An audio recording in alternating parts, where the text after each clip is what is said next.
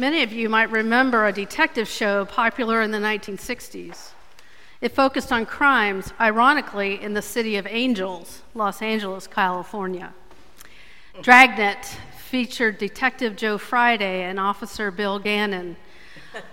I would watch episodes with my older brother Michael in the evenings, and later as reruns with my younger sister, Catherine because some characters in the show would fill in too many extraneous details and have difficulty getting to the point, Detective Friday would nod politely on my small 18 inch black and white TV screen while patiently listening.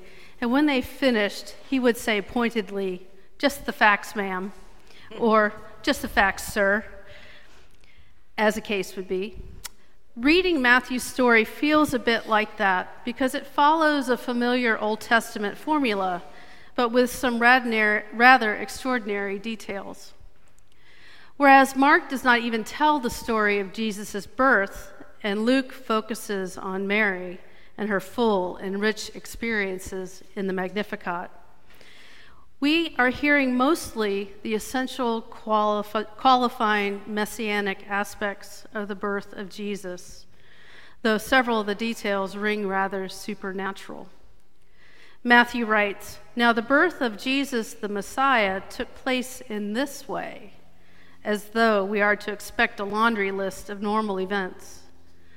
Matthew tells us the role of Jesus in God's plan for redemption of Israel the divine plan of salvation and creation. There are two important aspects for the gospel writer here. First, Matthew needs to connect Jesus to the royal Davidic line, for that is from whom the Savior or Messiah shall come, according to the ancient prophets. And by recalling the genealogy of Jesus through the bloodline of Joseph, the husband of Mary, of whom Jesus is born, in the verses before today's reading, he gives that crucial evidence. The next task is to connect Jesus to God, and he does this by a clear statement about Mary in his narrative. She was found to be with child from the Holy Spirit.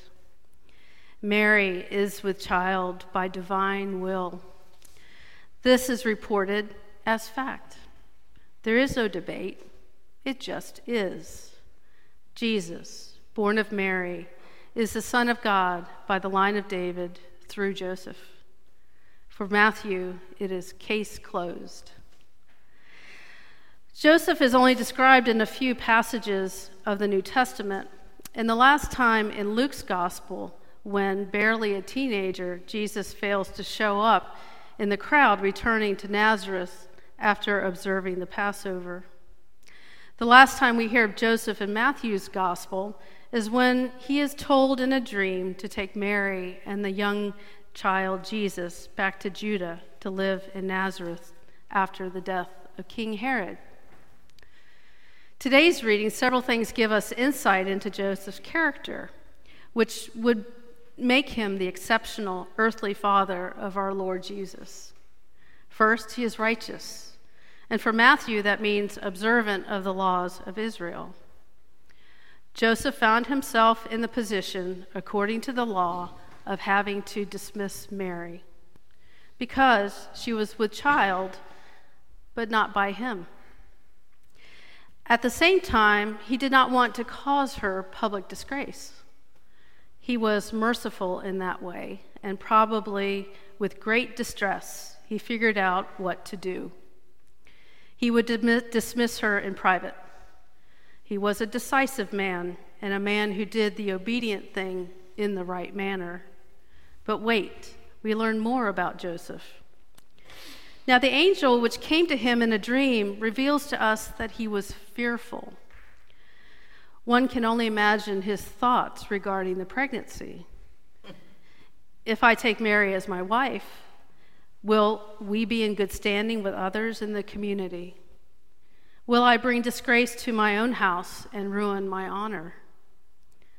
Deuteronomic laws were set forth for social order, and one could argue that Mary was in great trouble, and bringing her to his home could cause him harm also.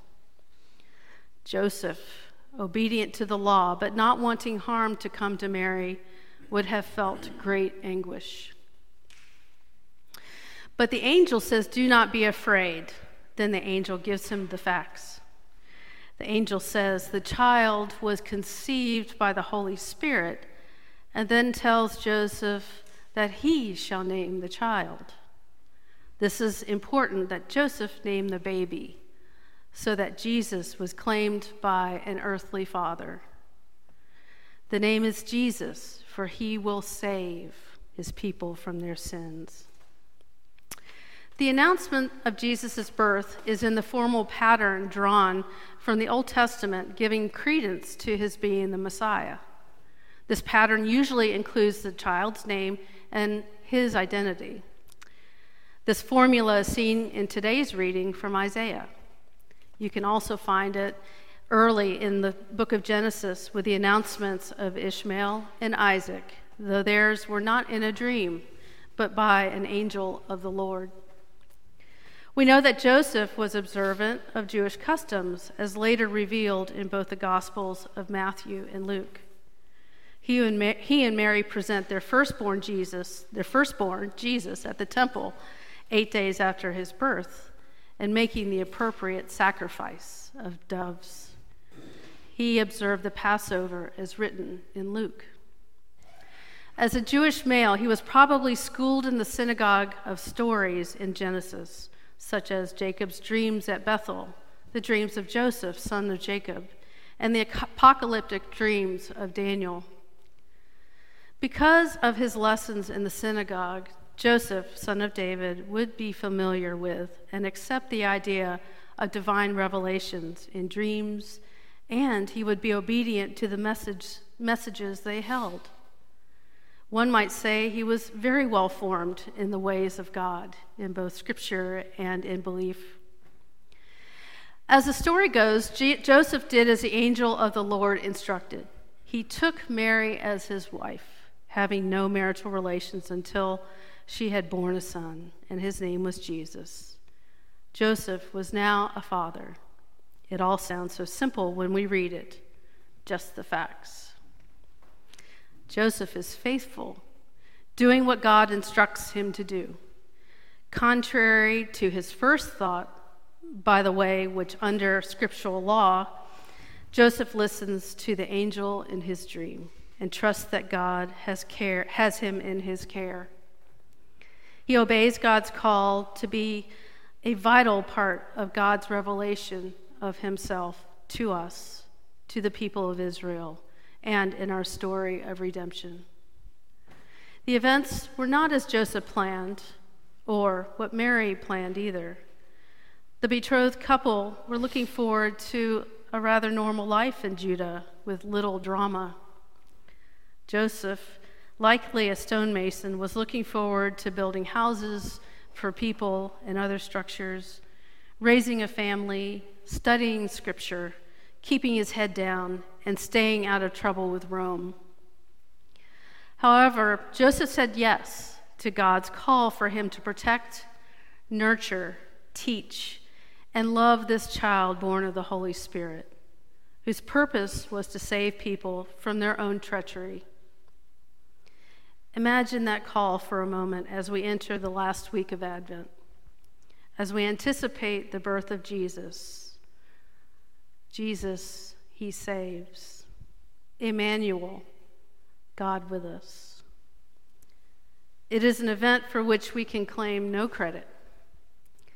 God, through the Holy Spirit, made it happen. God's will entered the life of the faithful, obedient man turn his world upside down? And Joseph said yes. And he and we are given the gift of the Son of God. Joseph responded with yes. An often heard phrase in Advent is, Come, Lord Jesus, come. Our preparations for the birth of our Lord are nearing their end, and we wait in great hope for baby Jesus. As followers of Christ, we are to be open to what God is asking us to do, to be open to the experiences of this new feast of the Lord, Perhaps our plans and hopes for Christmas and the coming seasons, as good as they are and as well as we have planned, may need changing to allow for God's new works. Will we place our trust in God as Joseph did as we await Christ's coming again? Now, as with each and every day, we have the opportunity to answer and respond as Joseph did Yes, yes, I will.